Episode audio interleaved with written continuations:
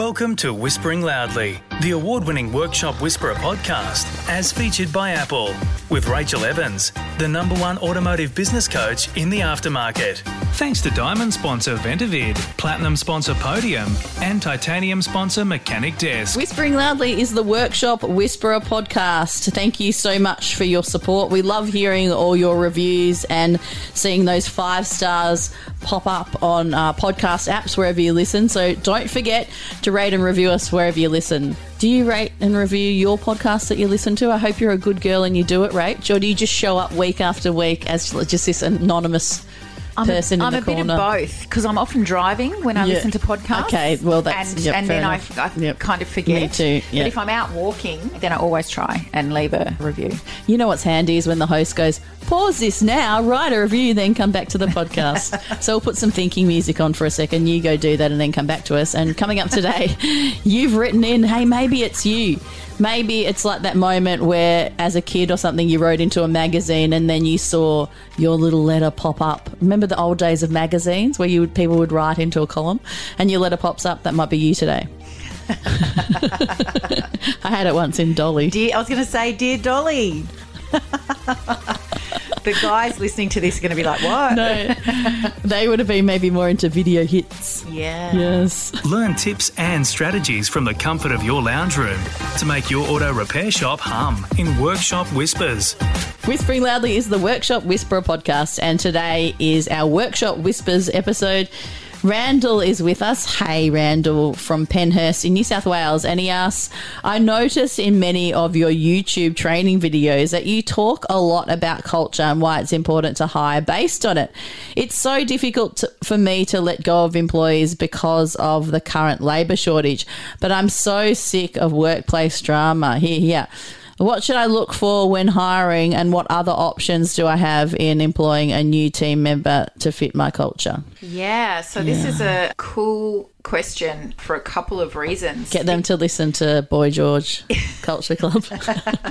no. No. Yeah, because it's so topical with what's uh, going on, especially across Australia and New Zealand with the skills shortage. But when it comes to a great culture, we need to sometimes think outside the square. Yeah. Like, if we look on the skills shortage side, we don't just have to keep looking inside Australia or New Yeah. Zealand to Yeah. find the talent because we're scrambling around, you know, in a pool that's pretty much dried up. And, you know, the statistics are that we're one technician short for every workshop in Australia, which is about 30,000, t- 35,000 technicians. Wow, if you've got boys out there and they're not doing, or girls, mm, they're not doing too well at school, or they get to age 15, they want to trade, that sounds like a good one, huh? there's definitely opportunities Yeah. for, for long term employment, Yeah. that's for sure. I think that in terms of hiring to fit your culture, you have first have to understand what that culture is. What is it that you've created? What are the values that you stand for so that you know when you go to recruit if they're in that person or not.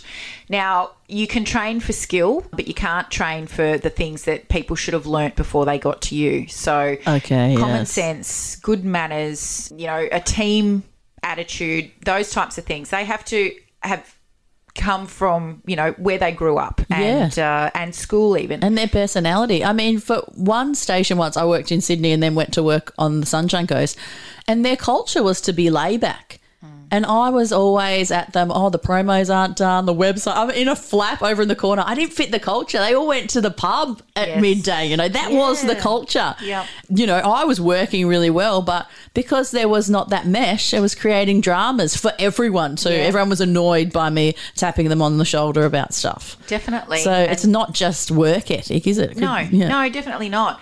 And I think that we should, while many workshop owners think that it's cost prohibitive, we should be looking to who we can bring in to the country on a work visa. It's, you know, this, this, that is an option that if you've been, you know, trying to recruit without success, you should definitely consider talking to the Philippines recruitment company, for instance, who specialise in bringing technicians into the automotive industry.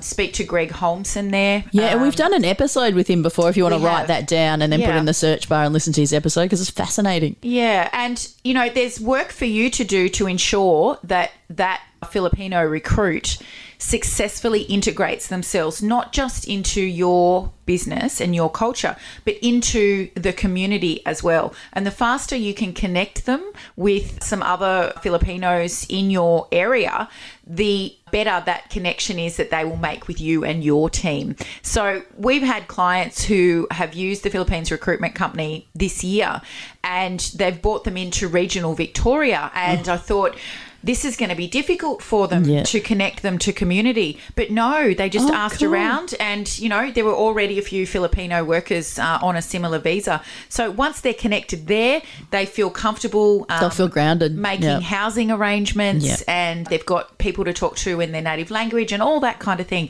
And they're great workers, and they've got that work ethic, but they're also also got that polite, well mannered. They tend to have like strong morals. Too. That's it. Yeah, cool. Yeah. Want to find out how the Workshop Whisperer team can put your auto repair shop on the path to business success? Head to www.workshopwhisperer.com slash whispering loudly to claim your free workshop success session with the team. Dylan from Como in New South Wales asks, Hi Rach, I love the recent mechanic desk training you hosted.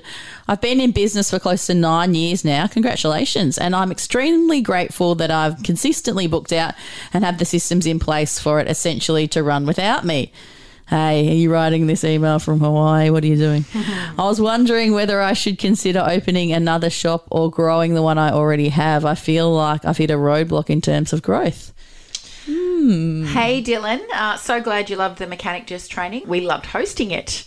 I think that there's a couple of questions you need to ask of yourself first of all because there's no blanket answer to this one. There's multiple reasons why you could have hit a growth roadblock. Could be you personally that you've hit a, a ceiling and you've got some limiting beliefs around how big the business could actually be. Or it could be that you've uh, got things operating a certain way in the business and it doesn't allow for growth. It could be a toxic team member that's putting the rest of the team off and that's not allowing for growth.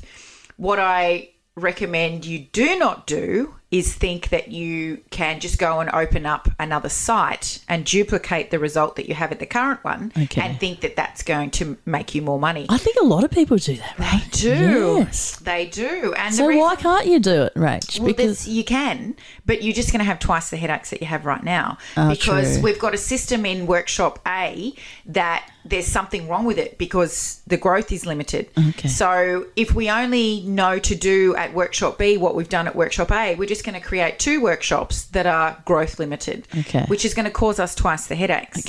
Now, don't go and be the leader of a second team. so that's like putting your pro- your problems down over there and then going over Yeah. somewhere else. Yeah. hoping they don't follow. That's it. Okay, Yeah. we understand now. Yeah, so don't be the leader of a second team when you haven't solved all the problems of the first one. Okay. Because you'll just have double trouble. They'll just come back and bite you on the bottom. That's it. So ask the questions, like deep dive.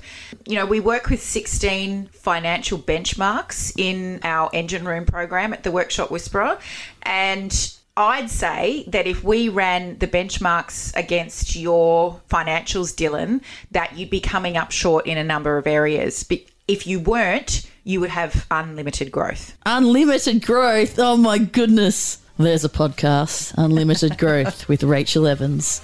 I like it. Yeah, if you want to listen to a little bit more of these questions, you just need to put Workshop Whispers in your search bar and we'll see you again in a minute. Otherwise, thanks for listening and please rate us five stars wherever you listen. Thanks for listening to Whispering Loudly, the award winning Workshop Whisperer podcast, as featured by Apple with Rachel Evans, the number one automotive business coach in the aftermarket. Thanks to Diamond sponsor Ventavid, Platinum sponsor Podium, and Titanium sponsor Mechanic Desk.